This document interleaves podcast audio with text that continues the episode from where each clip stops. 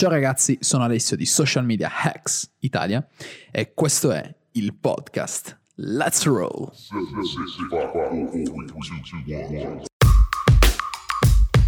Welcome to Social Media Hacks Italia, hosted by Enrico Lugnan and Alessio Cordeddu.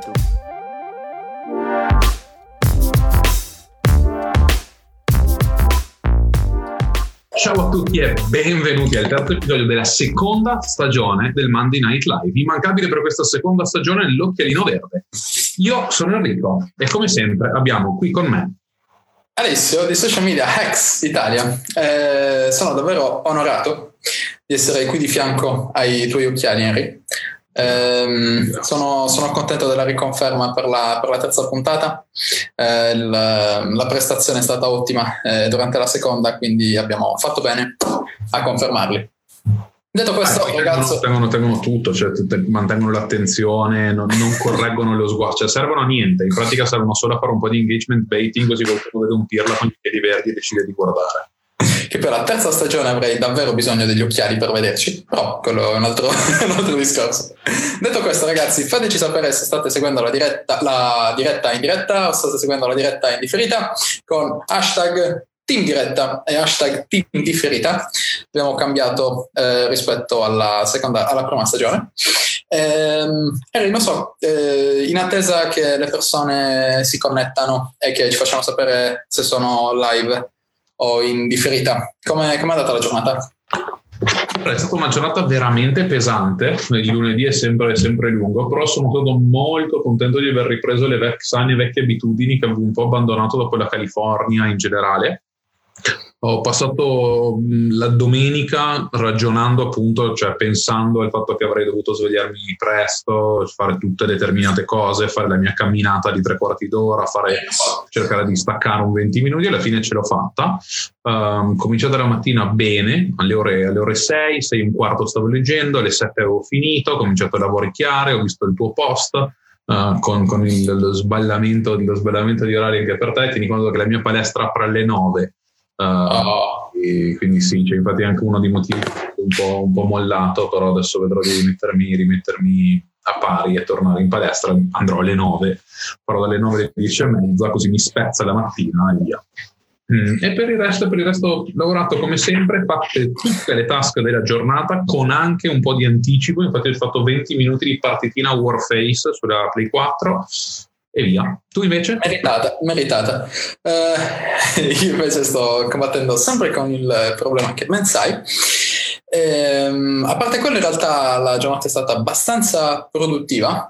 Um, ho fatto una call con um, uh, i fondatori di Socialness, che è un'agenzia italiana. Abbiamo confermato la live per giovedì 21 a mezzogiorno. Quindi, ragazzi, se siete interessati ai local business, credo domani eh, rendiamo pubblico l'evento e sarà davvero, davvero figo. Ehm, poi sono andato in palestra, ho cambiato la palestra, come detto, Raffaele non piace la jacuzzi, però boh, non dispiace. Ehm, ma in ogni caso, il, il discorso palestra si abbina bene all'argomento che abbiamo deciso di affrontare oggi, ossia, eh, in realtà abbiamo già toccato questo argomento da diversi, da diversi punti, Um, però oggi vorremmo concentrarci un po' di più, almeno per, la, per, i primi 20 minuti, per la prima mezz'oretta, giusto per stimolare un po' di, di conversazione, um, prima di passare alle domande. Chiaramente, è, che poi è interessante perché oggi um, ho chiesto argomenti anziché domande, sono arrivate solo domande. È vero, la, psicologia inversa, la psicologia inversa funziona. Ehm, detto questo, il, perché la palestra si abbina bene a questo argomento? Perché oggi vorremmo parlare di uh, gratificazione istantanea e gratificazione ritardata. Um, il punto qual è? Uh, spesso, cioè in realtà sempre, in tutti i settori, uh, nel momento in cui andiamo a seguire la gratificazione istantanea, perdiamo quello che, il, um, quello, che è la direzione verso il risultato che vogliamo raggiungere. Pensa alla palestra la gratificazione istantanea in cosa consiste? Consiste nel, ma guarda, forse stasera sto bene sul divano perché dovrò andare in palestra, tanto se mi alleno oggi, domani non cambia molto, uh, dopodomani non vedrò i risultati e così via. Uh, alimentazione. la gratificazione istantanea può essere data dai, dal Burger King qua sotto casa che tutti i giorni mi prende a schiaffi quando li passo davanti, uh, potrebbe essere data dagli zuccheri.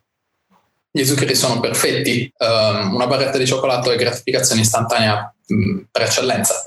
Uh, nel business, nel business um, in America utilizzano un, um, un concetto molto interessante che è quello di chase the cheese, um, ossia del fatto che um, i, uh, i, topi vengono, uh, muoiono, uh, vengono intrappolati nel momento in cui inseguono il formaggio, nel momento in cui vengono attratti um, dal, formaggio, eh, dal formaggio che viene lasciato lì in bella vista, luccicoso, eccetera. Um, lo stesso discorso vale per il business. Cioè, nel, ad esempio, nel nostro caso, io e te stiamo perdendo davvero centinaia di ore al mese, forse, forse un centinaio buono, sì, eh, di ore al mese sul gruppo. Però non le stiamo perdendo, le stiamo investendo e siamo esatto. sicurissimi dell'investimento che stiamo facendo. Però nel breve termine, se investissimo queste ore nella nostra agenzia, se investissimo queste ore nel creare un e-commerce nel creare un progetto di affiliate, indubbiamente guadagneremmo molto di più nel breve termine. Um, però perché non lo facciamo appunto perché ci stiamo allontanando dal, dalla gratificazione a breve termine. E questo è un argomento davvero davvero interessante se eh, consideriamo il fatto che più ci abbandoniamo alla gratificazione a breve termine, più il nostro cervello viene allenato per eh, rilasciare eh, dopamina quando appunto abbiamo della gratificazione a breve termine. Quindi nel momento in cui uh, siamo abituati a, ad esempio, restare sul divano se vogliamo stare sul divano e non vogliamo andare in palestra, oppure se siamo abituati a mangiare la barretta di cioccolato quando ce l'abbiamo davanti, io sono il primo colpevole. Se eh, siamo abituati appunto a cascare sulla, um, sulla gratificazione a breve termine, il nostro cervello si abitua e così via. Al contrario, se iniziassimo a seguire la gratificazione a lungo termine in palestra, nell'alimentazione, nel business, ovunque, verrà molto facile eh, poi mantenere lo stesso standard anche per quanto riguarda la nostra attività imprenditoriale, anche per quanto riguarda i nostri progetti futuri e così via. Uh, sono, ho preso una trasversale anch'io, una tangenziale anzi, abbastanza, abbastanza lunga. Eri, qual è il, la tua opinione a riguardo? So, so, bene che anche tu la vedi, la vedi nello stesso modo. No, io la vedo, la vedo, esattamente allo stesso modo, anche perché in realtà c'è la questione del, del, degli obiettivi a lungo termine. Cioè, l, è vero che le ore impiegate nel gruppo, se le avessimo probabilmente investite su, su un e-commerce, ora staremmo già monetizzando in maniera, in maniera veramente seria però l'obiettivo è diverso. Uh, è, lo stesso, è, lo stesso, modo con la palestra, cioè nel senso è chiaro che uno non vedrà mai i risultati nel primo mese, probabilmente neanche nei primi due, i risultati seri li vedi dopo 4, 5, 6 mesi costanti Uh, la stessa cosa vale per la dieta, la stessa cosa vale un po' per, per qualsiasi cosa. Um, ed è quello che secondo me demoralizza tante persone, soprattutto a livello delle vendite, perché il, la gente chiede feedback sulle vendite. Abbiamo fatto un po' di post sulle vendite, ma non si rendono conto che in realtà non è che fai un giorno, applichi quelle cose in un giorno, il giorno dopo vendi e hai chiuso i clienti. Um, studi quelle cose, applichi quelle cose e um, probabilmente a marzo chiuderai i clienti che hai cominciato a seguire a gennaio. Uh, e avanti così, cioè bisogna tener conto anche del ciclo delle vendite, bisogna tener conto conto in generale della conversion window e in un certo senso bisogna tenere conto del, del, della finestra dei risultati, cioè ci sono determinati risultati e determinati obiettivi che non, mm, necessitano per forza uh, di un lasso di tempo un po' più lungo per essere raggiunti. Um, e questa, questa, è una cosa che molti, molti, molti sottovalutano. Uh, la gratificazione istantanea inoltre è un, un po' tricky um, perché va di pari passo con la sindrome degli oggetti luccicanti, il Shiny Object Syndrome, dove è anche the fear of missing out, quindi dove vedi praticamente delle persone che non lo so, cioè, l, l, quest'anno le cose andavano un po', un po diversamente perché for, forse perché ho com- cominciato ad interagire con persone diverse, quindi su, su, Facebook non vedevo determinate cose perché ho tolto probabilmente la newsfeed da Facebook, quindi non vedo tanti post, però quest'anno già si vedevano di meno quelle, quelle specie di diventa ricco in 20 minuti tipi, cioè, tipi di programma di quel genere là, quando in realtà c'era la bolla del, delle cripto, li vedevi in ogni, in ogni secondo, quindi c'avevi chi, mh, le matrici cripto per fare i miliardi, uh, sistemi automatici di forex per fare i miliardi, tutto questo tipo di cose, tu ti senti un po' un pirla perché lavori come un, come un asino, come un somaro, lavori tutto il giorno, non vedi nulla, poi vedi un pirla che mette quattro post su, su Facebook dove ha fatto i milioni.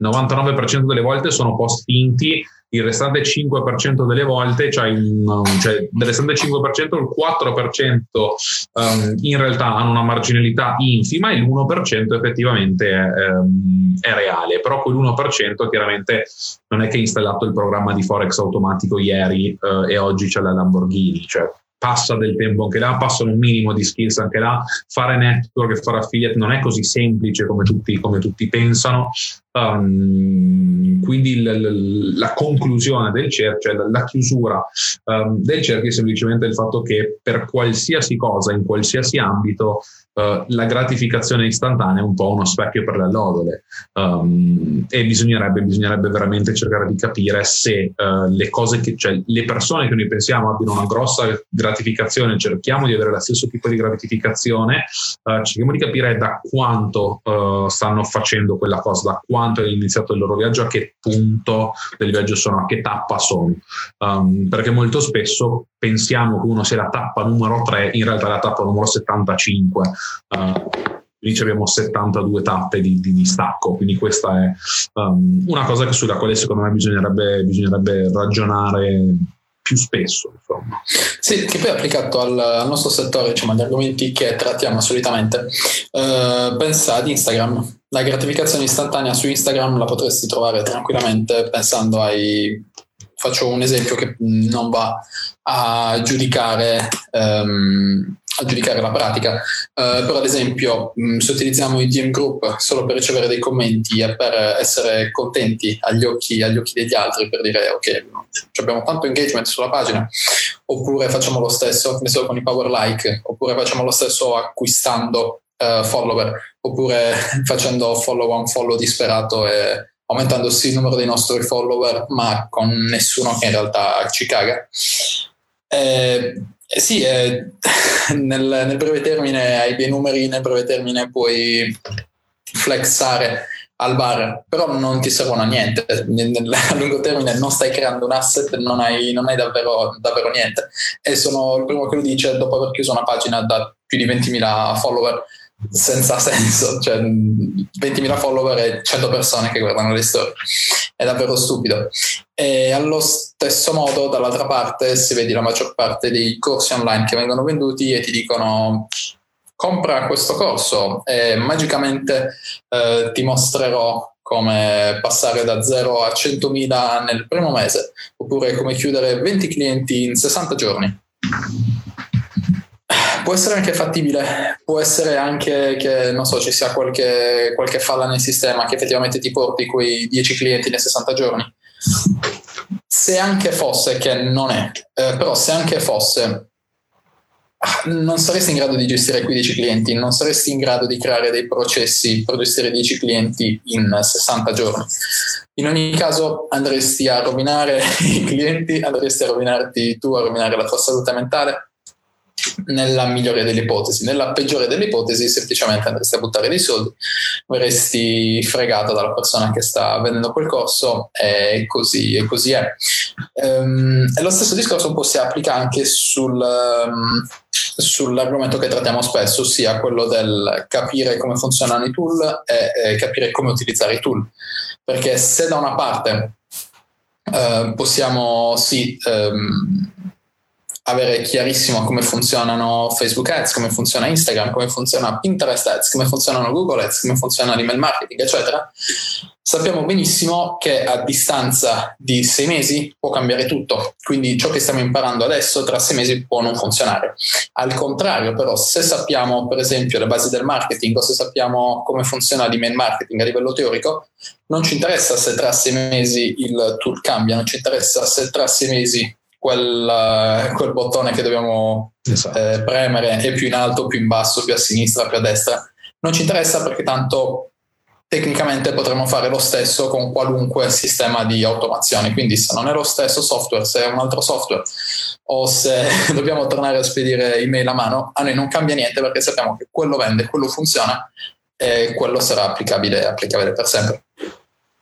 Ed è questo, questo anche il punto cioè, che ripetevamo l'altra volta su, per, quanto riguarda, per quanto riguarda Sherpa Mastermind, cioè è il voler fare qualcosa di diverso che cioè, c'è proprio questa disconnessione, cioè nella testa delle persone c'è proprio questo disconnect enorme, c'è questo gap che, che, va colmato in qualche maniera e noi speriamo di, nel nostro piccolo di essere quelli che lo colmano per, per, determinate, per determinate, persone, per il gruppo, per chi ci segue eh, per chi è interessato a, a insomma, fare un percorso un po' diverso e non, non sexy, perché in realtà tutta la questione di cioè, annullare la, la, gratificazione istantanea rende il tutto molto meno sexy di quello che si pensa, um, però lo rende molto molto molto più reale.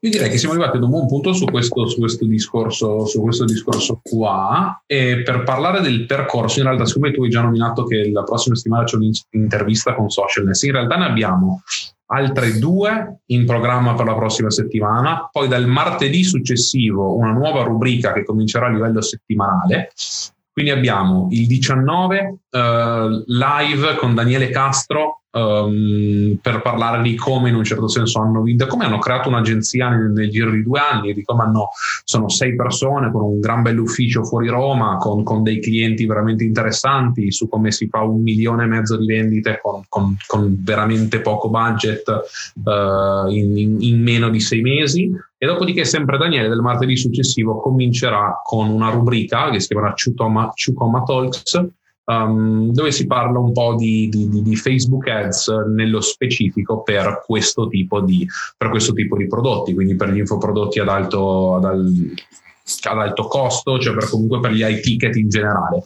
Poi abbiamo mercoledì 20 Roberto Buzzatti, il, a.k.a. il social media manager dei VIP, uh, non, non, nomino i clienti per... Um, per correttezza, però è il social media manager di RIP.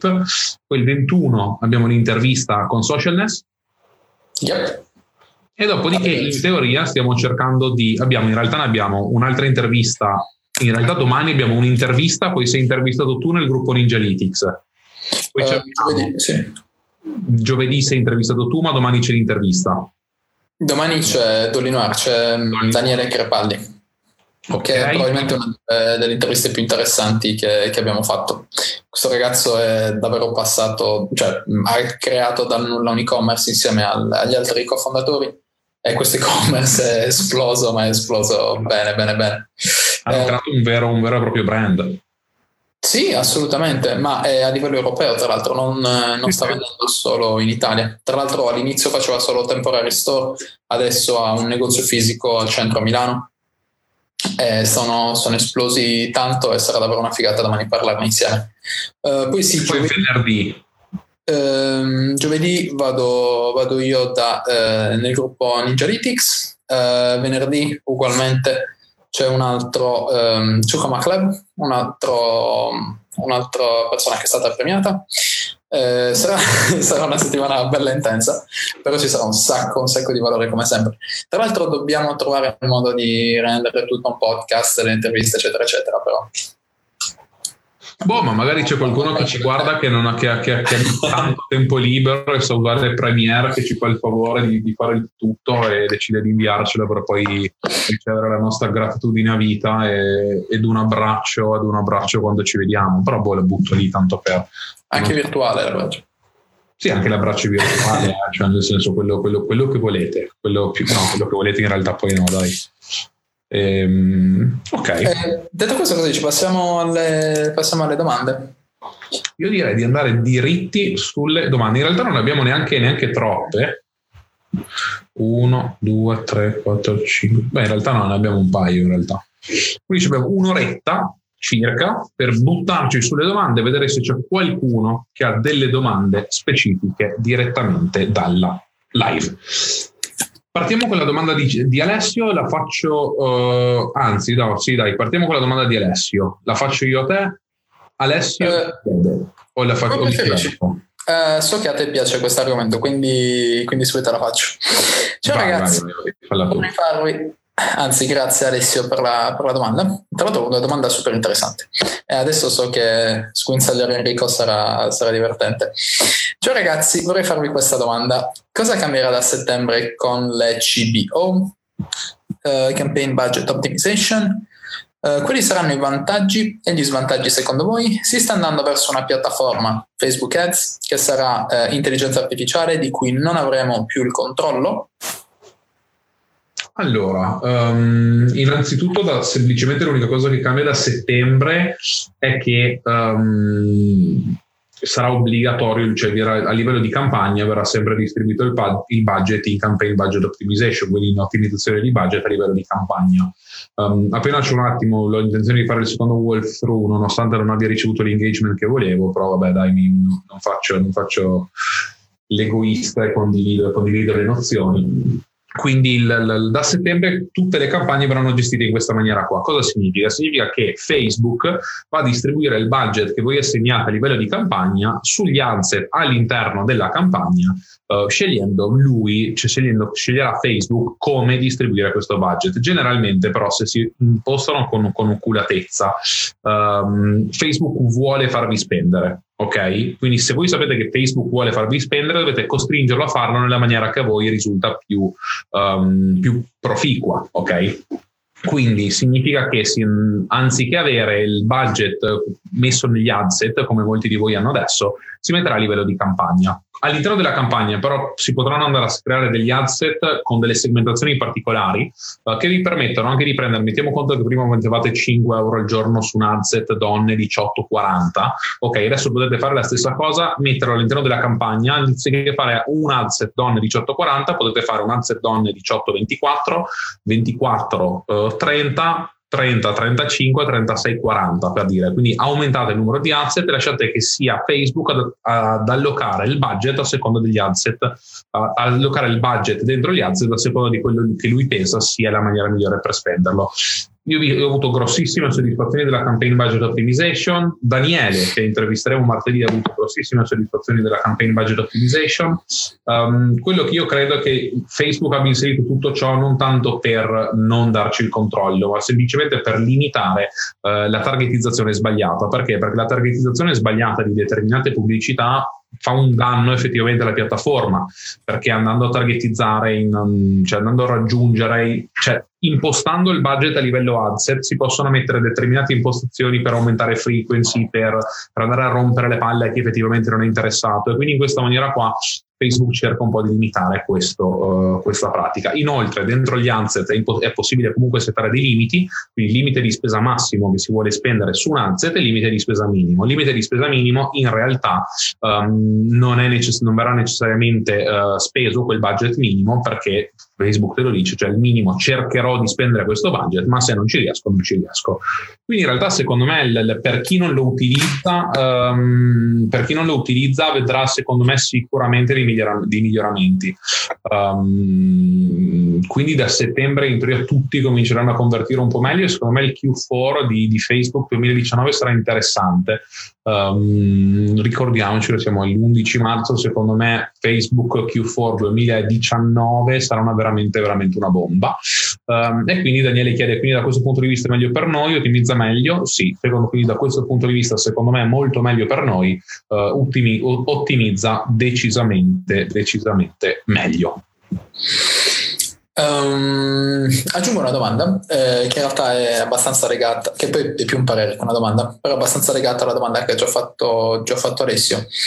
Il, um, la direzione che sta prendendo la piattaforma è un po' quella che, che ha detto Daniele, nel, eh, scusami, che ha detto Alessio, nel senso um, la piattaforma di per sé ha lo scopo, ha l'obiettivo di uh, massimizzare i risultati per gli advertiser dal momento che comunque ovviamente migliori sono i risultati che ottieni, più vai a spendere, eh, più vai a spendere, migliore la word of mouth che gira dietro, dietro Facebook Ads e così via. Quindi comunque si tratta di un circolo virtuoso.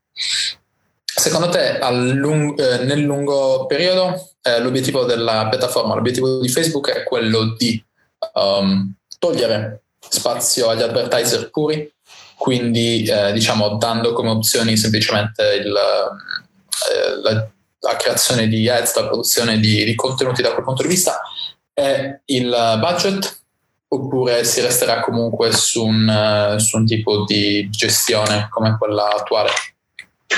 Secondo me sarà, sarà, un ibrido, cioè nel senso che tutto quello che sarà automatizzabile o comunque migliorabile grazie all'implementazione dell'intelligenza artificiale verrà fatto, quindi la distribuzione del budget piuttosto che la profilazione più avanzata a livello lookalike, piuttosto che suggerimenti uh, sul tipo di interessi da utilizzare e via, e via dicendo. Quello che non cambierà chiaramente sarà la creazione di creatività, Um, e l'impostazione generale del funnel di advertising. Perché? Perché Facebook non, non, non, cioè, non è cioè, tecnicamente sarebbe anche in grado di farlo, cioè andare ad analizzare l'ecosistema digitale, capire qual è il drop off point uh, e, e, tutto quanto, però non, credo, non credo cambierà, cambierà granché.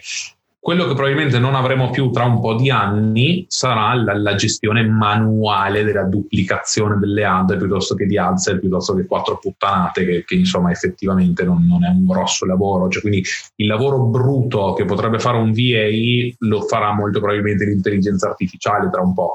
Uh, però per il resto a livello di strategico, a livello di creazione contenuti non, non credo cambierà, non credo cambierà anzi andranno ad aggiungere sempre più cose, sempre più tipi di creatività. Non vedo l'ora che diventi abbastanza di massa la, la, l'augmented reality o il virtual reality in generale perché lì sarà anche, sarà anche più, più, interessante, si comincerà ad entrare nell'experience marketing, cosa che una volta non si poteva assolutamente fare se, se non si era un grosso brand e avevi il budget, quindi, quindi, là sono veramente, veramente curioso, però non credo...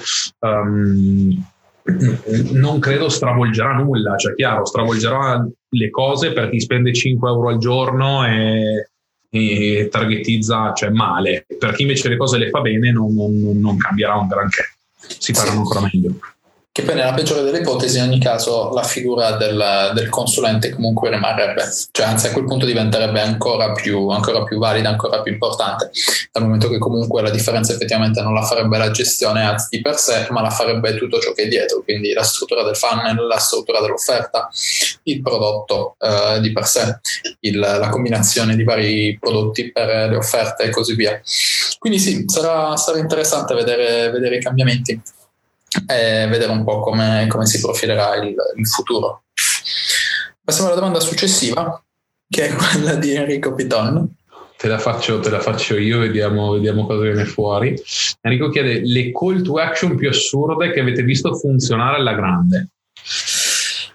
Eh, bella domanda. Io in realtà non ho molti, molti esempi da riportare, ad essere sincero. Um, ma neanche, cioè in realtà neanche io, cioè nel senso le call to action assurde non... Pensavo che TikTok ti avesse dato un minimo di ispirazione. Ma in realtà, in realtà non, ni, cioè in realtà ni, l'ho guardato, cioè, ho guardato, cioè, ci ho provato, in realtà un video mi ha dato anche bene, ho fatto 4.000 views, tipo, cioè certe cose sono andate bene, però il, il, un video, un video meme Ah, e quelli di Cyanide and Happiness eh, il giorno al contrario, c'è una figata di video fa ridere Pro X e il repost è viral repost puro. Ehm, no, io una di, delle, delle, cose più carine che ho visto è stato su Instagram, uno aveva messo come immagine il, il, il, la tastiera del telefono e praticamente c'era scritto digita questo numero più velocemente possibile. E lui il numero finiva con gli ultimi due identici quindi dopo facevi il numero facevi 6-6 per dire ed era il double tap che era il like. Quindi quella, quelle sono le cose un po' più, un po più carine cioè ma in realtà di altri, di altri CTA boh, com- cioè, commenta, commenta, una parola lettera per lettera di fila per vincere uno shout, cioè, quelle, quelle robe, oppure inizia la frase poi completala cliccando cinque volte la parola suggerita, però sono quelle classiche, cioè, in realtà io gli altri CTA così non non è, doppio non tap per vedere cosa succede. esatto. Una volta su, su, desktop, quando ancora funzionava, che tu cliccando, schiacciando L, mettevi like, la gente metteva clicca L, digita L e vedrai, vedrai cosa succede. In realtà succedeva niente, chiaramente. però, però quella era. Poi ci sono le, quelle, diciamo, quelle più profonde, tipo condividi sei un cuore, quella lo stesso, cioè quella funziona comunque.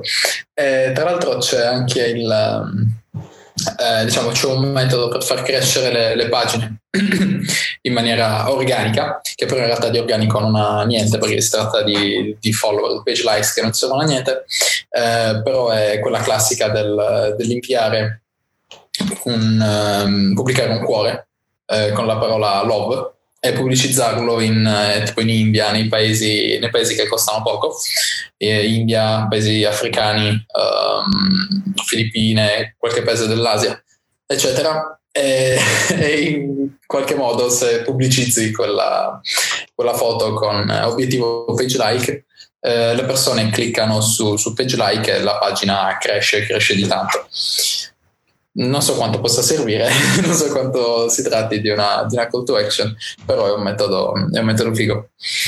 Um, la domanda successiva è quella di Alessandro Calevri. Grazie Ale per la domanda ed è um, fate monitoraggio del vostro personal brand, fate monitoraggio del brand per i vostri clienti, se sì, che strumenti utilizzate, che cifra pagheresti paghi per avere un report di monitoraggio web social. Dunque, se per monitoraggio intendi ehm, appunto impostare Google Alert per, ehm, per, vedere quando le keyword con, eh, con, i nostri nomi, con il nostro brand o, che, o, con delle keyword che sono comunque legate al nostro brand compaiono, eh, io non l'ho mai fatto onestamente. Um, c'è da dire però che un brand, un brand più grosso che vuole difendere la sua immagine, che comunque ha un, un dipartimento PR, um, e che è abbastanza sotto, sotto l'occhio del sotto l, la luce, no, sotto l'obiettivo delle telecamere, probabilmente necessiterebbe di qualcosa di simile, in particolare magari se si tratta di, un, di una celebrity, di un VIP.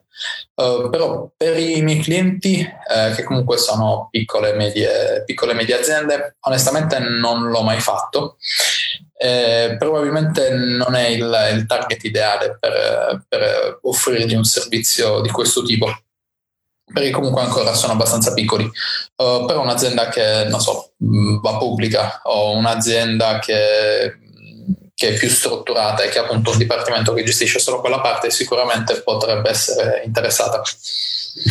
Tu cosa dici, Henry? Ma io dico che i miei in realtà non li monitoro più di tanto. Um cioè non, non, con metriche veramente, veramente precise perché non ne sento ancora la necessità e sarebbe solo un po' una perdita di tempo ora come ora. Per quanto riguarda i clienti, chiaro che sì, si monitorano determinate cose, però non occupandomi in maniera estensiva di social media management um, non è una delle, cioè non è uno dei cioè il, il, report a livello di social listening quasi non è una delle cose che i clienti si aspettano e non è una delle cose che generalmente vado a fare. Um, però può essere, può essere, utile per determinati tipi di brand. Teniamo conto che ci sono software di social listening che creano report integrati che comunque ti costano 1500 al mese in su, quindi per, per, chi è un grosso brand sanno che bene o male per la questione reporting un 15-20k all'anno li spendono um, per tutte le piattaforme, poi bisogna capire anche che tipo di dati, a che, a che tipo di dati hanno accesso um, e cosa si fa, e cosa si fa in... Um, cosa si deve andare a fare in generale. Un servizio comunque semplice, quindi io, io, lavorerei, se uno vuole creare un prodotto di questo tipo, lavorerei su un servizio molto semplice che ti permette di collegare più API uh, nella maniera più veloce possibile, mandare il report fuori nella maniera più semplice possibile, lo fai pagare il meno possibile, quindi anche 5-10 euro al mese um, e secondo me lì puoi avere qualche cliente, però bisogna capire anche che tipo di report fai, perché la gente si sta rendendo conto che, registra- rendendo conto che registrare Vanity Metrics ormai non serve più, cioè finalmente siamo arrivati a quello che dico ok, i like sono importanti, però alla fine quello che importa è il ritorno a fine mese. Quindi sulla questione reportistica sono un po', sono un po in, in, dubbio, cioè nel senso deve essere un tipo di reportistica che ha senso. Um, quindi mi affiderei come sempre a Google Analytics piuttosto che Facebook Analytics, piuttosto che Hotjar, piuttosto che Supermetrics, piuttosto che quello che si utilizza effettivamente.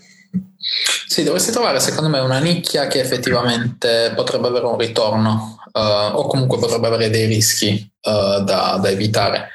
Um, in realtà non me, ne, non me, ne, vengono, ad essere sincero. Um, però, per esempio, um, non lo so, la butto lì, per un'agenzia che cura um,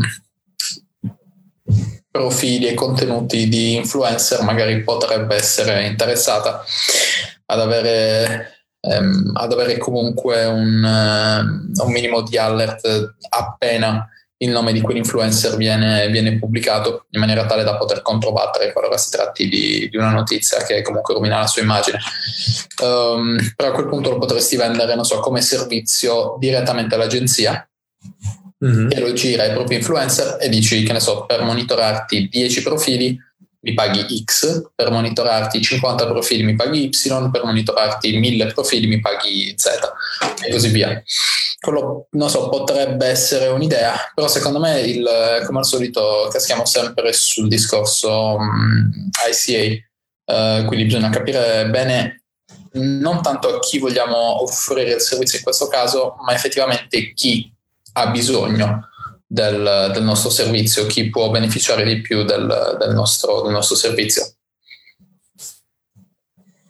Assolutamente, quindi ritorniamo sempre sull'ACA, tecniche di vendita, profilazione corretta, packaging del servizio attorno effettivamente a chi eh, potrebbe andare ad acquistare, tutto, tutto, questo discorso qua, quindi andare un po' più nello specifico piuttosto che un servizio gen- generalista di reporting generale che lascia un po' il tempo che trova, secondo me. Come cifra, secondo te quale potrebbe essere la cifra? Sto provando a pensare, però Dipende veramente, veramente dipende. Cioè io so anche di, di, di, aziende che per un report fatto bene, cioè un report fatto bene, neanche, neanche, eccessivo, di Instagram su un account Instagram chiedono 100 euro d'account e ti parlo di un report semplice, cioè che non, non è niente di, niente di speciale a, a, a, livello reporting le prezzistiche sono talmente varie che non, non, non saprei, non saprei dirti una cifra. Cioè, c'hai, c'hai, i servizi della Madonna a 19 euro al mese, come i servizi veramente penosi a 4.000 euro al trimestre. Cioè, di, dipende per cosa ti serve, per ogni tipo di agenzia, per ogni tipo di nicchia, per ogni tipo di grandezza c'è un servizio apposito ad hoc studiato Uh, però detto questo ci sono anche tutti i servizi di insights delle piattaforme. E quindi una persona addetta solo a questo tipo di reportistica o dei developer in house che ti fanno ti collegano quattro API ti creano una dashboard interna non è una cosa veramente veramente difficile da fare. Quindi non lo so non lo so. Questo non, è una domanda alla quale non ho risposta purtroppo sì, trovare, trovare, la nicchia secondo me è il, il, primo step. Poi una volta che trovi quello, diciamo sulla base del beneficio appunto può trarre questa nicchia eh, del tuo profilo, allora là si può iniziare, si può iniziare a discutere. Um, la domanda successiva è quella di Alessandro Venturelli. Uh, me la fai tu? Adesso le sto leggendo tutte io. Sono te la faccio. No, quella, quella successiva è di Daniele. Oh, caspita, sì, l'ho persa. Vai. Daniele, si parla moltissime volte del fatto di creare un proprio progetto, prodotto per far evitare di dipendere totalmente dalle piattaforme che oggi ci sono e domani non si sa. Qual è il vostro pensiero a riguardo? Allora, um, è vero, eh, ne stavamo parlando con Marcello Marchese durante l'intervista e secondo me ha assolutamente ragione um, ha assolutamente ragione e come asset lui parlava del, um, del, proprio sito internet, parlava della mailing list e sono assolutamente d'accordo um, da una parte, cioè sono d'accordo con lui perché lui è Marcello Marchese e ha già creato il, il suo nome, ha creato la sua authority e adesso può preoccuparsi tranquillamente di questo, di questo problema. Cioè, mh, diciamo, ciò che lo spinge in questo momento non è tanto il, l'espandersi, il crescere, quanto il mantenere. Quindi a quel punto ha senso preoccuparsi di mantenere e preoccuparsi di eventuali sbalzi eh, di servizio da parte della piattaforma, eh, proprio chiusura del servizio, eccetera.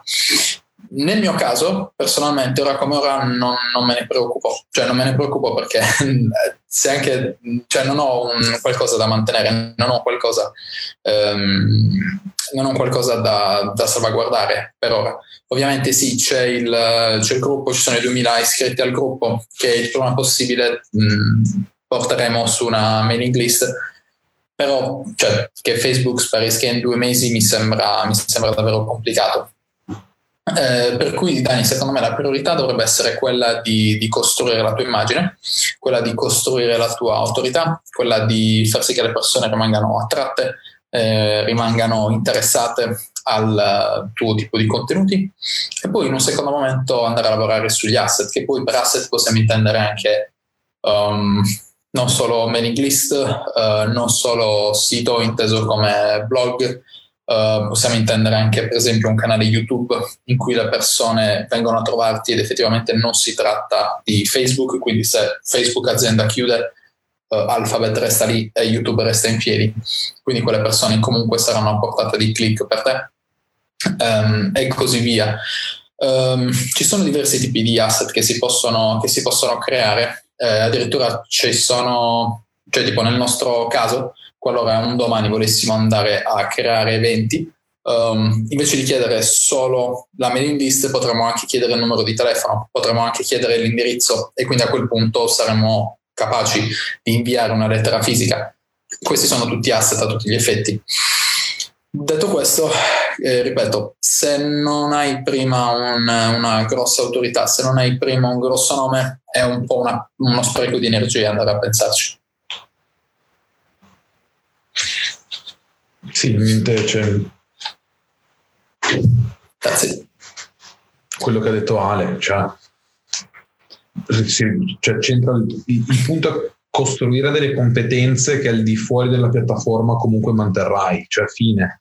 Cioè non è, non è, saper come duplicare un asset in maniera veloce, sapere perché farlo uh, e applicare stessi, gli stessi ragionamenti. Metti che finisca il digital marketing perché il nuovo ordine mondiale, gli illuminati decidono di chiudere internet o metterlo a 2500 euro al mese a persona.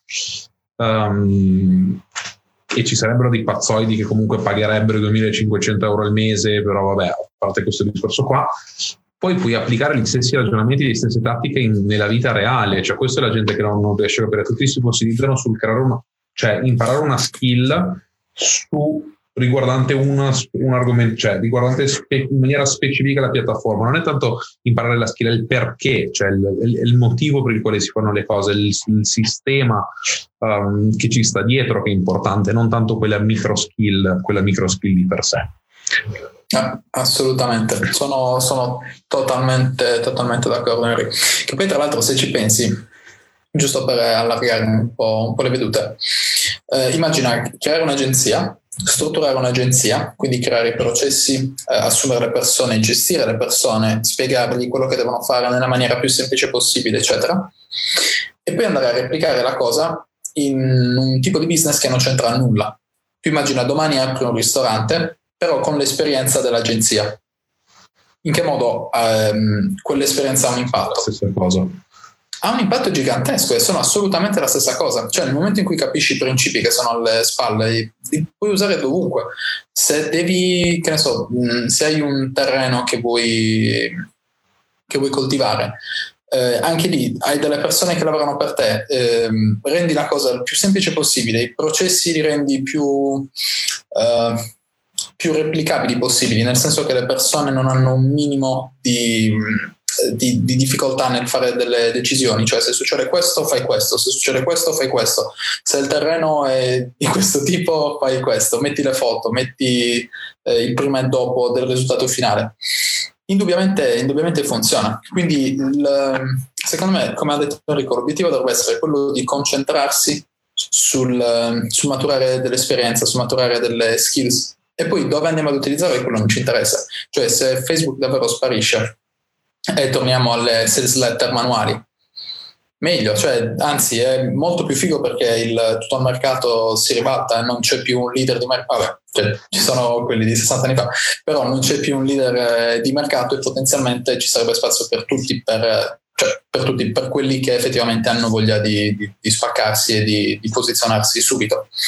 Quindi non so, non lo vedo come un problema onestamente, lo vedo anzi come, come qualcosa che rende il mercato figo e, e competitivo. Detto questo, cioè, scusa, questa roba qua perché hai detto, prima hai detto se tutto questo finisse, cioè, l'esperienza della reggenza apre un ristorante, no? Cosa simpatica perché un po' di tempo fa ci ragionavo e faccio, ma se io adesso dovessi aprire un ristorante, no? Cosa farei? Allora guardavo un po' in giro, ragiono così tanto per, ogni tanto parto per quelle tangenti mie e mi sono reso conto che l'unico tipo di ristorante che ora cioè, puoi aprire, secondo me, è un ristorante che fa delivery only. Quindi un ristorante che ha quattro tavoli, fa 12 cucine diverse e che tra, tramite Just Eat, Deliveroo, di solito cosa succede? Quando tu ordini da Just Eat, Deliveroo, Foodora, Glovo, quello che utilizzate per ordinare, c'è il problema che non tutti vogliono lo stesso tipo di cucina, però ordinando da lì generalmente fai un ordine unico e ordini tutti dello stesso ristorante. Pensa se ti metti su un ristorante che fa 14 tip stili di cucina differenti, prendi i best seller di ogni tipo di cucina. Anche là. Cominci con i prezzi bassissimi, giochi tutto sull'economia di scala con un investimento a monte, quindi un investimento per acquistare stock di cibo e di roba in maniera tale da acquistarlo ad un prezzo più basso.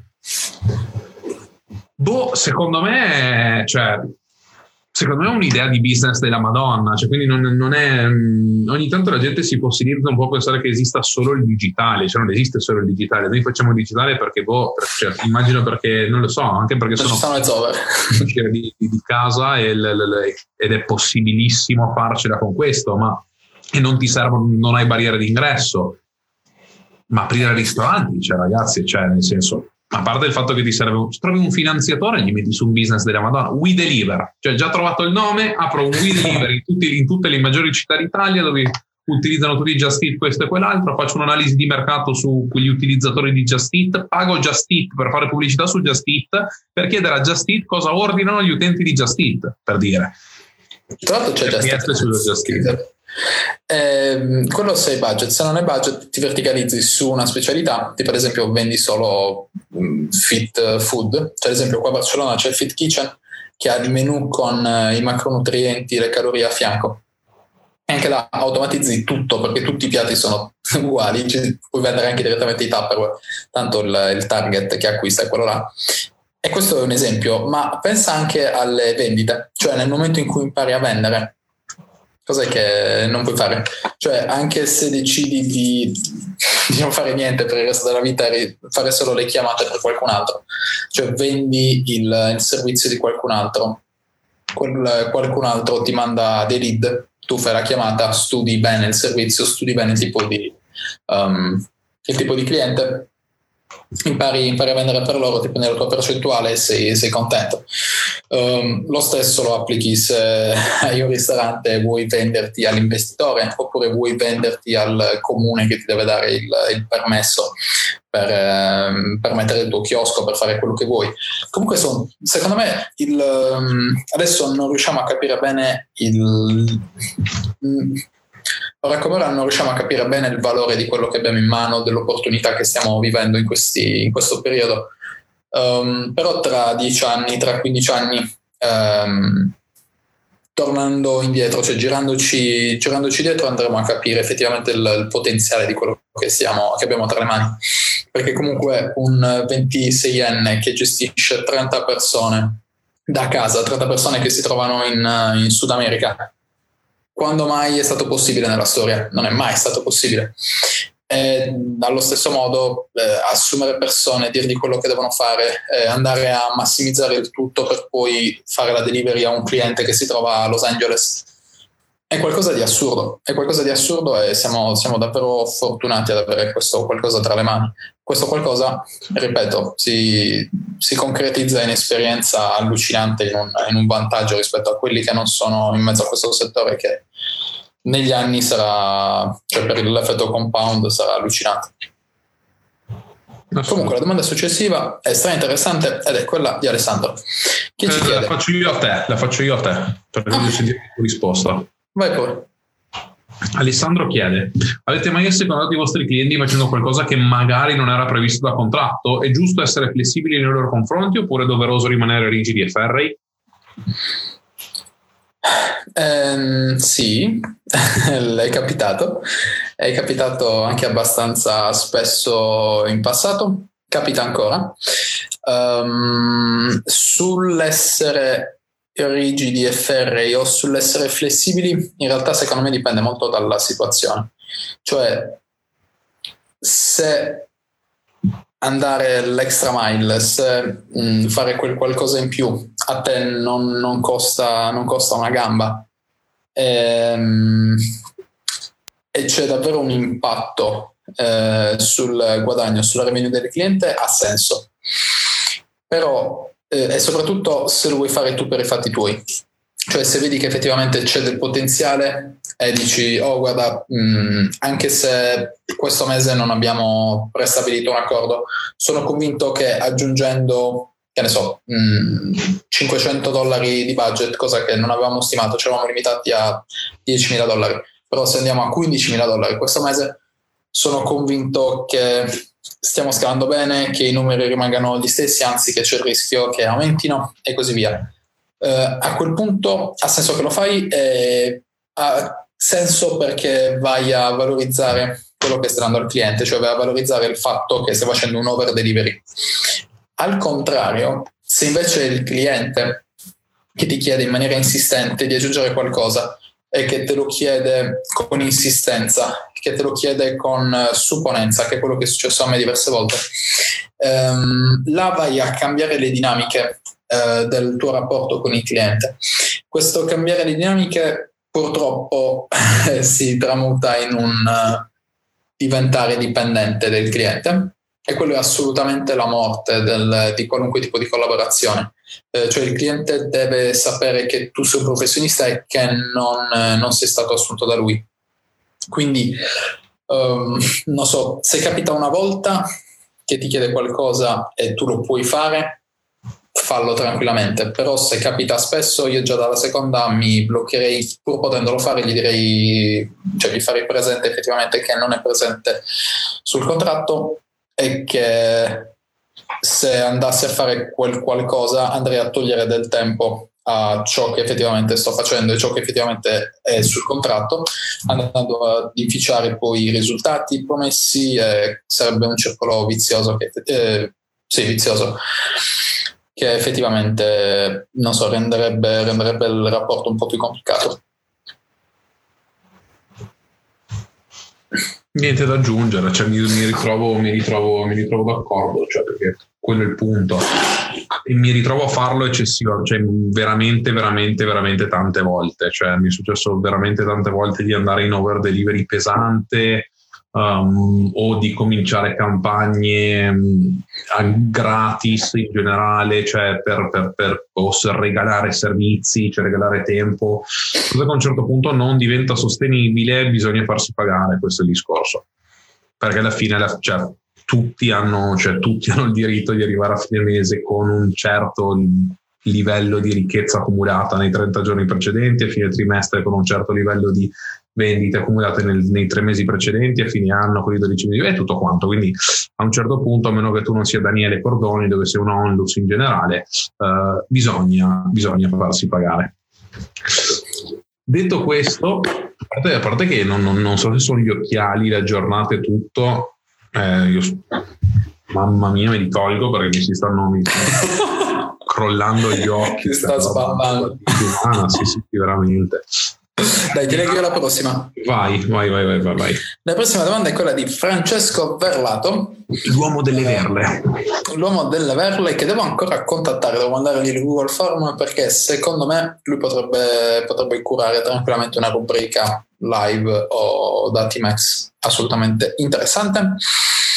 E la domanda è, cold email, meglio farla, eh, no scusami, come farla al meglio e quali strumenti consigliate?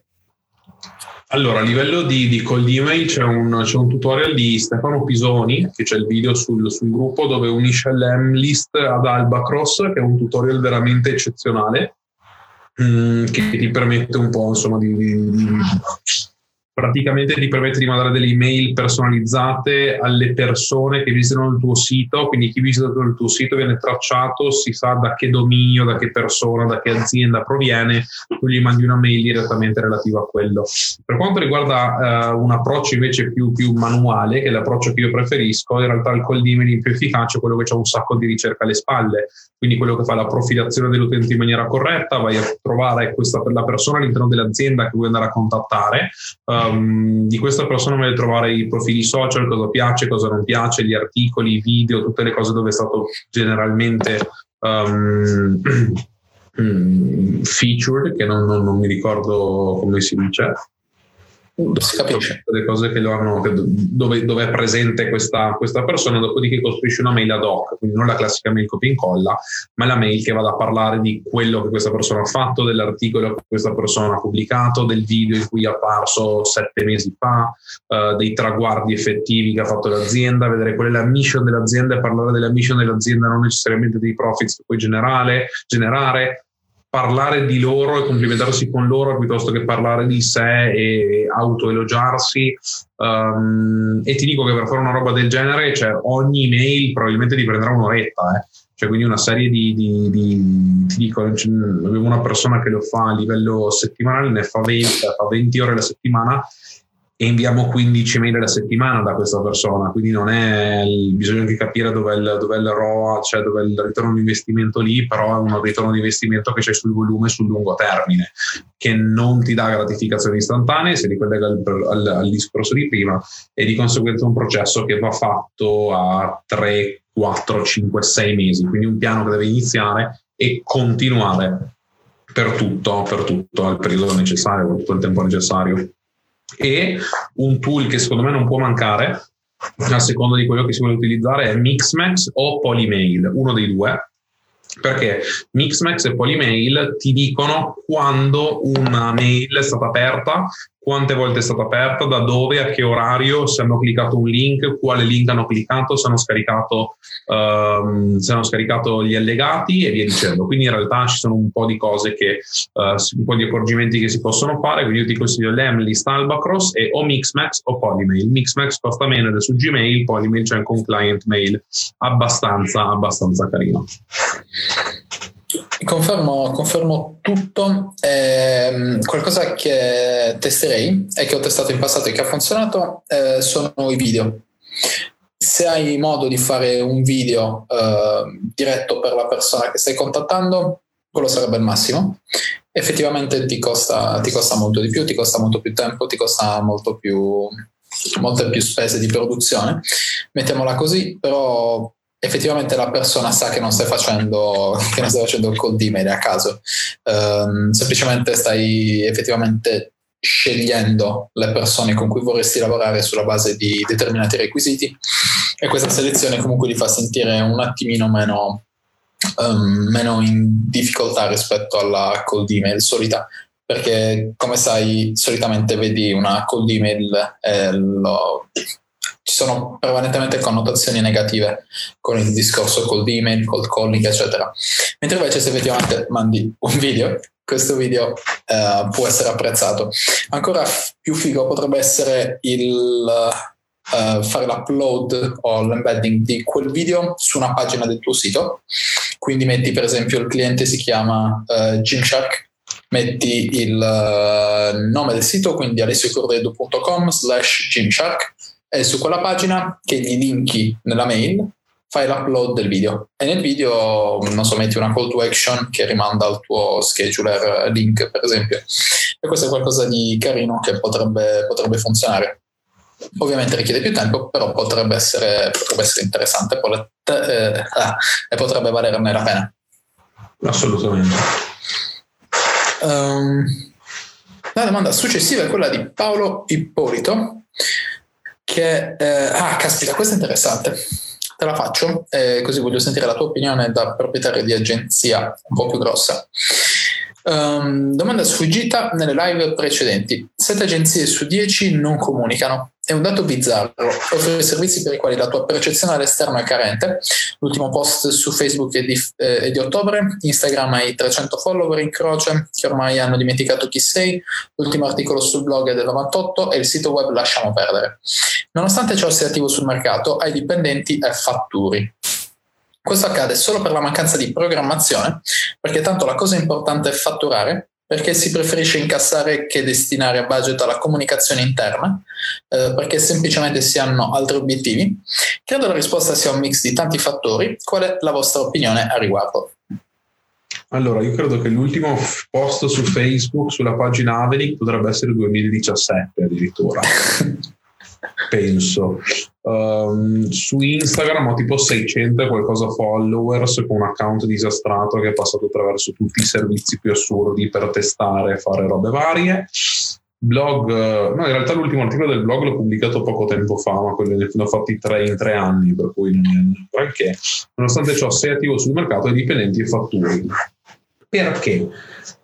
Perché generalmente non paghi le cose in likes, non paghi le cose in engagement e l'obiettivo di un'agenzia è dare risultati ai clienti, non necessariamente a se stesso. Se uh, stai fatturando e hai dei clienti attivi con la carenza a livello di marketing significa che comunque non hai necessità di farlo.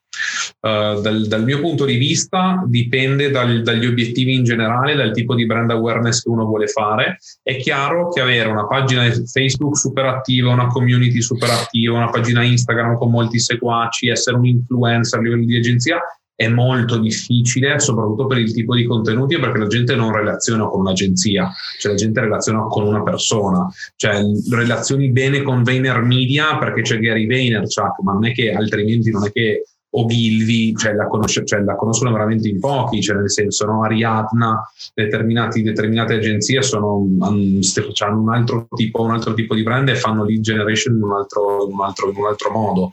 Um, quindi secondo me, cioè, e, e, e, tante volte mi è successo di fare call di vendita, chiaramente, dove uno diceva, scusa, ma come fai ad aiutarmi su Instagram se il tuo profilo fa pena? E dicevo, perché faccio quello che dico, cioè se ci sono determinate linee guida per avere un profilo Instagram come Dio comandi, uh, la linea guida numero uno è avere dei contenuti seri. Io passo il 70% del tempo lavorativo in una stanza, cioè dove lavoro. Che contenuti faccio? Cioè, cosa dovrei fare? Cioè, non, non, non, non, sono, non sono fotogenico in generale, non apprezzo troppo farmi fotografare o andare in giro solo per fare la foto, lo scatto figo che acchiappa like frega niente, quindi in realtà in realtà non lo so, cioè in generale cioè, per dire Arts and Science rimane sempre quella, cioè primo anno di attività un miliardo fatturato a livello solo di ad spend, hanno, no, in, in, scusa, primo anno di attività hanno gestito un miliardo di dollari in ad spend. E Arts and Science non so quanta gente del gruppo l'abbia mai sentita nominare, non so neanche quanti followers abbiano su Facebook, cioè, vado, vado, a controllare per pura curiosità, quindi non, non cioè non si misura il successo in vanity metrics, secondo me.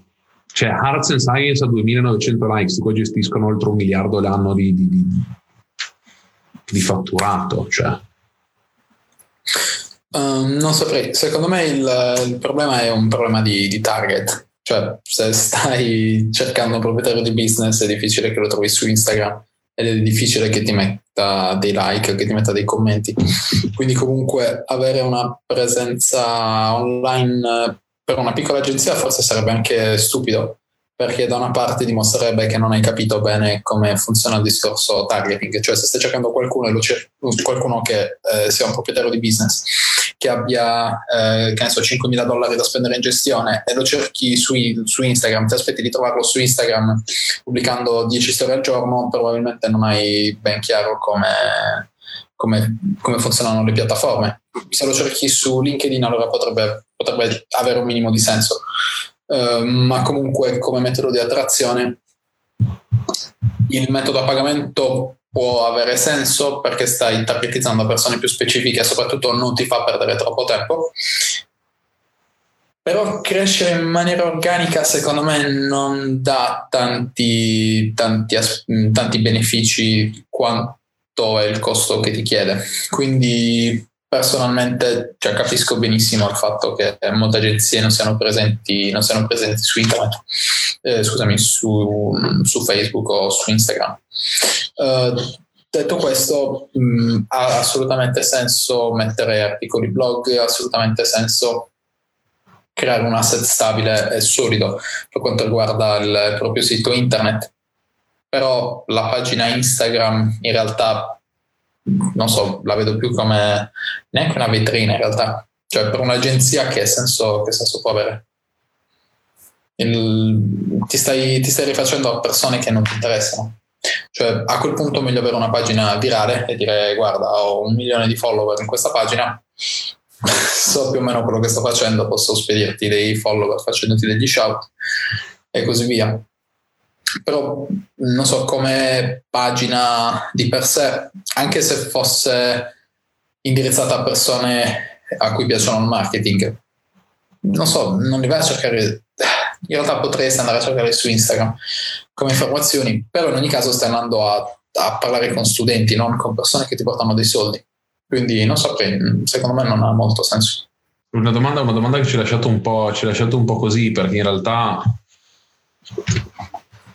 perché in realtà non lo so, cioè controllavo adesso, c'è anche la pagina Facebook dell'Omnicon Group a 4.000 like, cioè nel senso non è, non, non, non è, c'è una cosa un'agenzia, una cosa un influencer, cioè, poi c'è la questione di targeting, come dice Alessio. Cioè io per dirti ho, ho per dire quattro volte più follower su LinkedIn che su Instagram perché ha più senso per me costruire un po' di più LinkedIn e, e via dicendo, però per il resto non, non, non lo so, c'è un, po', c'è un po' lasciato interdetti sta, sta, domanda, anche la risposta in realtà ci ha lasciato un po', un po interdetti, però continuiamo.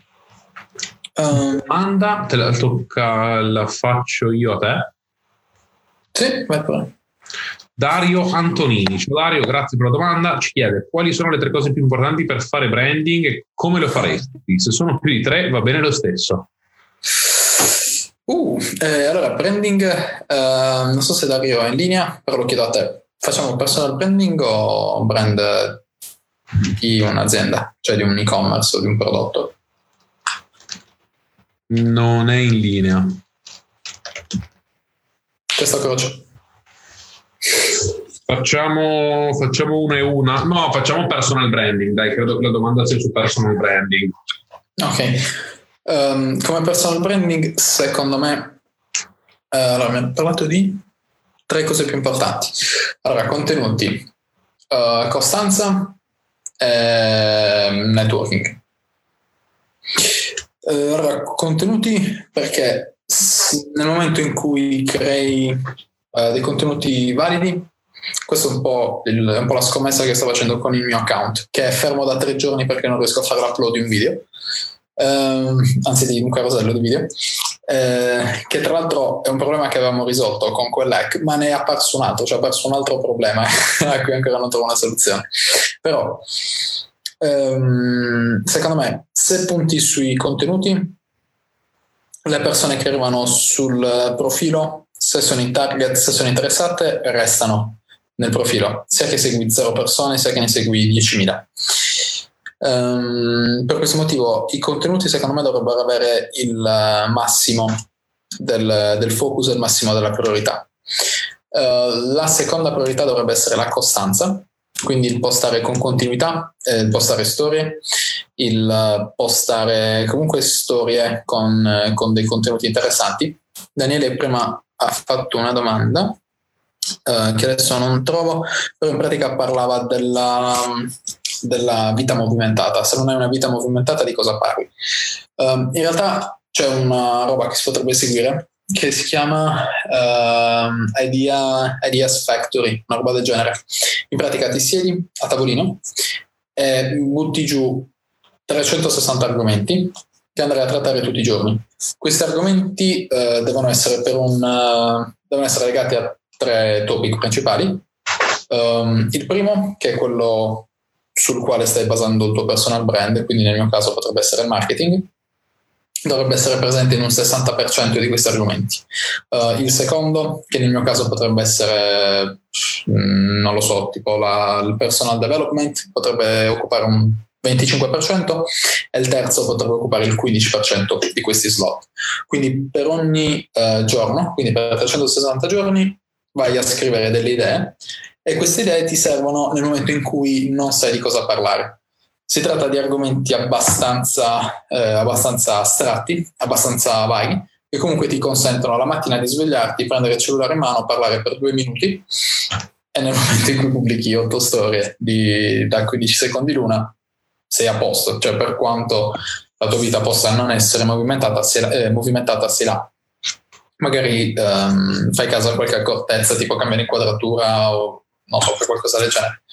Um, però comunque una soluzione la trovi. Um, il secondo abbiamo detto è la costanza.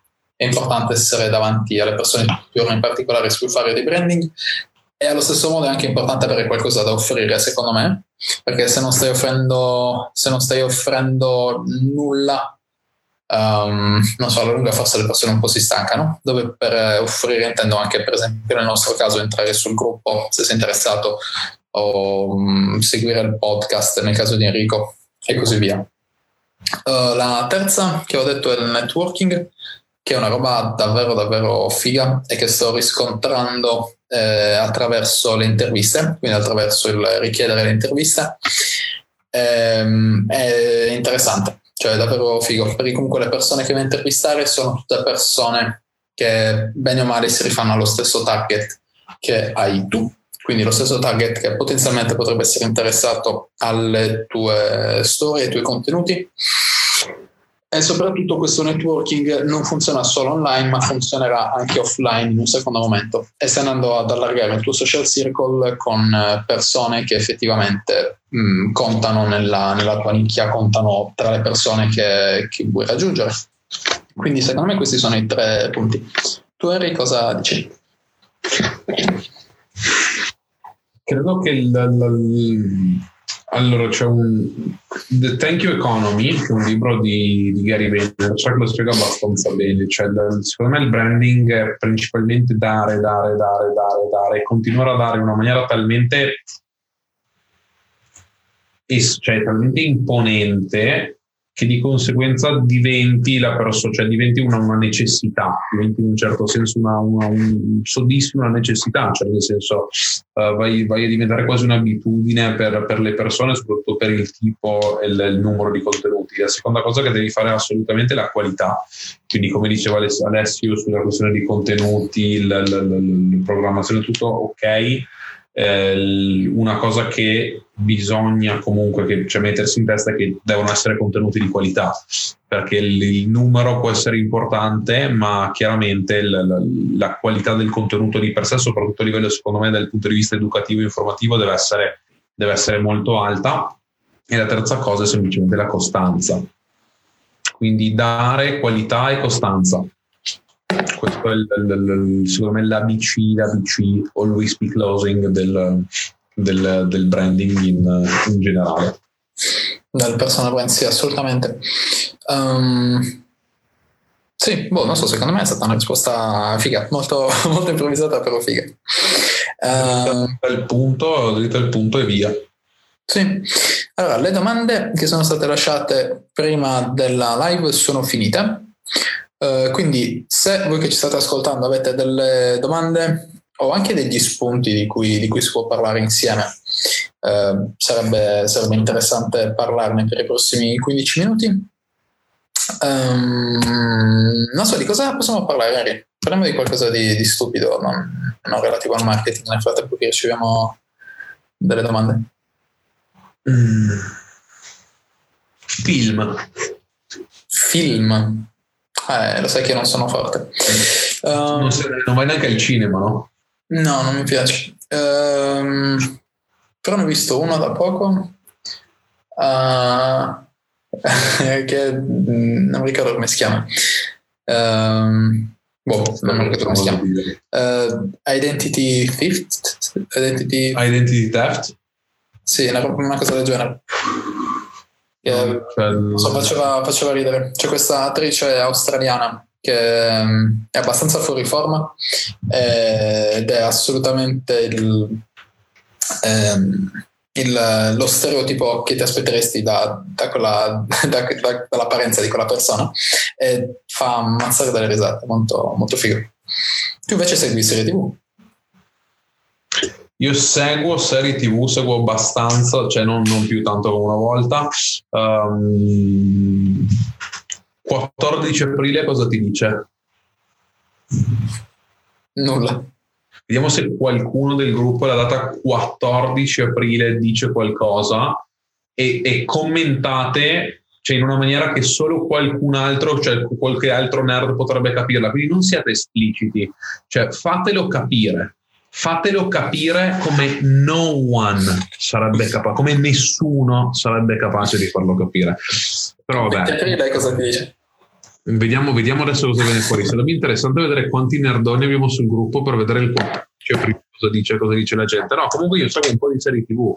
Uh, mi sono fatto una carrellata, ero indietro con la decima stagione di Modern Family e Modern Family è la serie TV che mi permette di staccare di più in assoluto. Um, quindi mi sono piazzato una carrellata di Modern Family l'altro giorno con Sara, con la mia ragazza. E, ehm, e, niente, poi ne seguo alcune così adesso a livello settimanale non sono più un drogato di serie tv come ero, come ero una volta, però, uh, però, via. Vedi che Daniele ha capito, già Daniele, Daniele ci siamo. Sì, c'è anche Francesco che, che, ha, buttato, che ha buttato qualche idea che la, la, qua, giusto, giusto, qualche idea, però vedi, vedi con te. Cioè, Daniele non guardi a serie TV solo perché non ha ancora visto Game of Thrones. Secondo me si intripperebbe tra Daniele e Luca, poi con le scene che ci sono in Game of Thrones sarebbero lì veramente a guardarlo, a guardarlo di brutto. Quindi, insomma, dal 14 aprile al 19 maggio va in onda l'ultima serie, l'ultima stagione per di, di Game of Thrones, cosa che mi rammarica di brutto però sono molto felice che lo zio Jeff abbia acquistato i diritti per eh, The Lord of the Rings, quindi per il Signore degli Anelli, e apparentemente ci investe un miliardo di dollari nella produzione della più grande serie TV dell'umanità, basata sulla seconda era, periodo storico molto importante all'interno del Signore degli Anelli, e, e sarà una gran figata, e sarà una gran figata. Lunedì, lunedì, conclusione del lunedì da nerd la migliore serie TV resta Person of Interest, dice, dice Giovanni. Uh, a me non è, non, è, non è, veramente, veramente piaciuta. Eh. Cioè, Person of Interest, figa, eh, fighissima, uh, da, da, da, nel senso come idea. Poi, come è stata fatta dal punto di vista cinematografico, era un incrocio tra, tra, boh, tra The Mentalist e Minority Report che non... Um, che non mi ha... Che poi adesso ci ragiono, cioè veramente di film e serie tv potremmo parlarne per ore, cioè potrei fare una live degna da di... solo. sì, sì, sì, sì, cioè, ma nel senso ormai è... è quello, cioè minchia quanto tempo sprecato in, quei in quelle robe là. Però in realtà boh, la, sai cosa? Volevo fare adesso faccio un ragionamento ogni tanto cioè ti dico ogni, ogni giorno cerco di fare questa camminata di 45 minuti dove piazzo le cuffie cammino e penso e oggi mi sono reso conto di una cosa che facevo perché mi era successo che l'altra settimana quindi qualcuno mi fa ma com'è? Cioè, mi hanno fatto vedere alcuni tool che non avevo mai usato però cioè, per esempio cioè, so usarli cioè, nel senso ho la fortuna di saper usare le cose. L'ho sempre detto sono nato così ho la fortuna di saper usare le cose. In realtà rileggendo alcuni passi oggi di un libro che ah no non ce l'ho qua L'ho messo via. Ah no, dovrei averlo. No, l'ho messo via. Sempre il um, Thinking Fast and Slow di, di Kahneman, um, dove dice che a un certo punto tu non te ne rendi conto, ma quando fai una roba un milione di volte, ad un certo punto tu senza saperlo, senza neanche ricordarti di saperlo, la sai semplicemente fare. E secondo me, e secondo me così vale per, per tante cose. Quelle sono molto multi Mm, ver, versato su, su, su, più, su, più, cose, perché in realtà in tutta la vita, anche se non, non, non facevo marketing non lavoravo tutto il giorno, cioè, ho sempre fatto qualcosa tutto il giorno, quindi cioè, ho sempre dato il 100% nel, nel, giocare con la play, nel guardare le serie tv, nell'ascoltare musica, nel guardare film, nell'andare in palestra, nel fare la dieta, che poi magari non con costanza, però c'è un colpo fatto in sette mesi meno 24 kg tipo quindi è stata una roba cioè, cioè sono passato da, da, da, fare 20 per parte di panca a fare 50 per parte di panca quindi in, in sette mesi cioè senza, senza le bombe solo, solo con, con, motivation e dedication e la genetica buona però boh, cioè non lo so, non so dove, perché ho detto questa cosa qua, però... Un'ossessione alla volta. No, in realtà... Un'ossessione alla volta. Sì, funziona anche per me allo stesso, allo stesso modo. Eh, vado molto a ossessioni, che non so quanto sia salutare in realtà, però. Non, neanch'io, neanch'io non so quanto sia, neanch'io non so di quanto sia salutare, però per me ha funzionato, cioè nel senso per me è sempre, mm, per me è sempre funzionato, funzionato così. Poi a un certo punto sono uno anche che ha degli sprint di, di anni ad un certo punto dopo 3-4 anni che fa una cosa e dice boh vabbè basta Esatto. Cioè, molto, sono molto così, cioè nel senso... Mm, Boh. Io sono lo stesso, eh, ma poi il bello è che funziona anche con, um, con le idee di business. Cioè, con la prima agenzia, la decisione di mollare l'agenzia l'ho presa in boh, tre giorni forse. Eh, non so, sono molto, molto istintivo da quel punto di vista ed è, ovviamente sbagliato. Però se non so, se non sono motivato internamente è davvero davvero difficile dare il 100%. Eh, quello è sicuramente qualcosa dovrei, su cui dovrei lavorare. Uh, thinking uh, fast and, uh, slow parla proprio, parla proprio di quello. E dopo averlo letto due volte, in teoria avrei dovuto capire qualcosa, però, però sono sempre sulla, ehm, nella stessa situazione.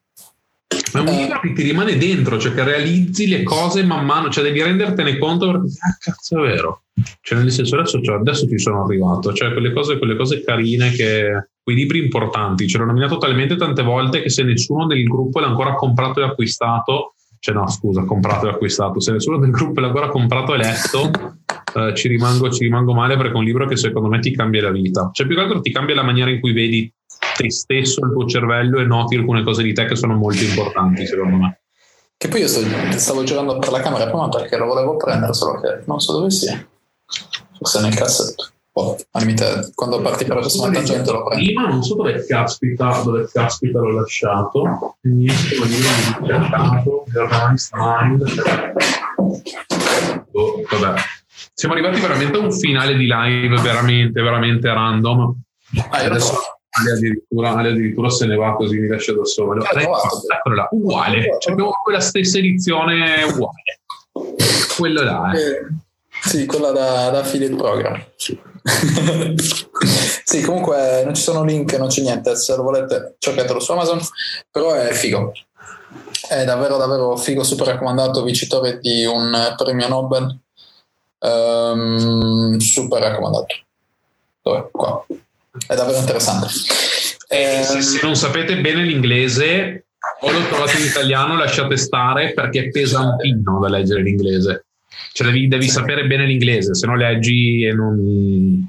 Ma anche se sai l'inglese, ci sono un sacco di parole che non, cioè neanche madrelingua conosce. Ci sono un ah, sacco di parole singole che devi stare a cercare. Però è figo, vale la pena è davvero interessante. Che poi anche in italiano probabilmente cioè, alcune parole non, non le capirei, in particolare quando, quando, scendo a parlare nel dettaglio di, di come funziona il cervello, eccetera. Ehm, detto questo, non so, io ogni volta devo andare a controllare i commenti dal... No, cioè, non ci sono domande. Perdere un sacco di tempo. Quindi non ci sono domande. Allora possiamo... Ehm, eh, no, invece c'è una domanda. Tra ebook e libri cartacei? Ah, sì. Eh, io in realtà io preferisco, io preferisco libri cartacei o audiolibri. L'ebook di per sé l'ebook di per sé non è, non è un granché, cioè, cioè, almeno per me, per me l'ebook più che altro non riesco a star lì a non mi tiene incollato, cioè non so come dire, non, non, non, non, ho... A parte che non ho un Kindle serio e per principio, cioè non ho un Kindle serio, non saprei, avevo il Kindle versione 1 quando è uscito l'ho comprato subito perché sono un early adopter del cazzo, ma... Um, non mi, mai, non mi, ha mai, dato soddisfazione. Invece la carta stampata, cioè c'era un casino, tanti libri che anche non, non, non, leggo, che li compro perché mi fa piacere averli, poi dico boh, un giorno li leggerò, oppure quei libri che compri per flexare con gli ospiti, facendo, mettendoli sulla libreria, facendo finta di averli letti. Um, quindi, quindi, così, cioè in realtà, no, in realtà per me è carta, è carta stampata. Per te Ale? Um, per me è assolutamente carta stampata eh, mi piace un sacco il profumo dei libri mentre, eh, mentre leggo. Eh, però comunque ho anche il Kindle e il Kindle è davvero figo perché ti consente di ti dà la possibilità di, di, avere fretta, ti dà la possibilità di leggere qualcosa su, su un libro, cioè tipo una recensione oppure qualcuno che ti consiglia un libro, andare a cercarlo, scaricarlo, comprarlo, metterlo sul Kindle e leggerlo la notte stessa. Quindi da quel punto di vista è, utile, dall'altro non so, mi è capitato spesso di leggere libri prima su Kindle e poi acquistarli fisicamente. Quindi non so, la copia fisica è molto molto molto più bella. Eh, poi non so, anche come regalo da fare ad un'altra persona, un libro che tu hai letto, che tu hai acquistato, darlo a una persona è, non so, qualcosa di, di figo. Anche perché comunque con il libro hai un, hai un, un rapporto molto diretto per, per, la durata del libro. Eh, comunque ce l'hai, non so se a contatto, a stretto contatto con il libro, te lo porti, te lo porti ovunque non so, è, un, è figo, c'è un regalo, un regalo figo ed è qualcosa, è un oggetto che comunque puoi collegare a dei ricordi, delle memorie, che è interessante.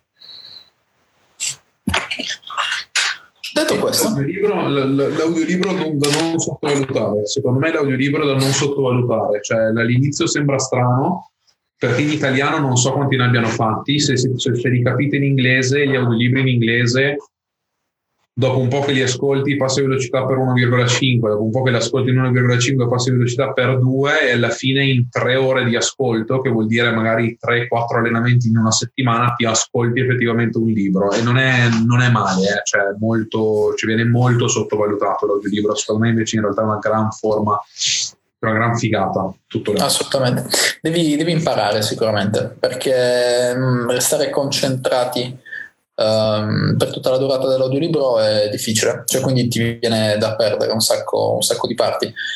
Però se riesci ad essere un ascoltatore attivo, cioè ad esempio a farti delle domande tipo uh, come posso andare ad utilizzare questo, um, questo, concetto nella mia vita, oppure se lo dovessi insegnare a qualcuno, um, in che modo glielo spiegherei, oppure uh, cerchi di prevedere l'argomento che andrà a toccare il, la persona all'interno dell'audiolibro. Quello ti aiuta un sacco a mantenere la concentrazione e a mantenere il focus. Detto questo, sono le 21.29, quindi la terza puntata della seconda stagione del Modern Night Live di Social Media Hacks Italia è finita. Mi dispiace un po' perché comunque ero abbastanza, abbastanza in vena oggi. Eh, saremo bene anche la prossima puntata. Um, nella prossima puntata, che giorno sarà il 18, uh, eh, no, quindi ancora sarà presto per fare annunci, però probabilmente il 25 già andremo ad annunciare quello che succederà dal, dal 1 aprile per, il, per, la preparazione al lancio del, del, progetto Sherpa. Sarà qualcosa di figo che eh, includerà tutti, se siete interessati. Eh, sarà gratuito, però sarà, sarà davvero, davvero figo. Ci stiamo lavorando e sarà qualcosa di super interessante, mai visto in Italia. è davvero, cioè, questa volta in realtà non, non c'è. Non è vero, cioè, non c'è. Che... Poi magari non siamo noi stronzi, ma. magari un'idea, stupida, però può funzionare. Eh, sì, è una figata, assolutamente. Detto questo, ci vediamo alla prossima puntata del Monday Night Live. Domani alle 2, se non sbaglio, aspetta che controllo. Uh, uh, uh. E hashtag Vediamo. per me oggi l'alpinista cotto, perché sono cotto. L'alpinista cotto e mangiato. Ci vediamo domani alle 2 con l'intervista a Daniele Crepaldi, fondatore di Dolly Noir.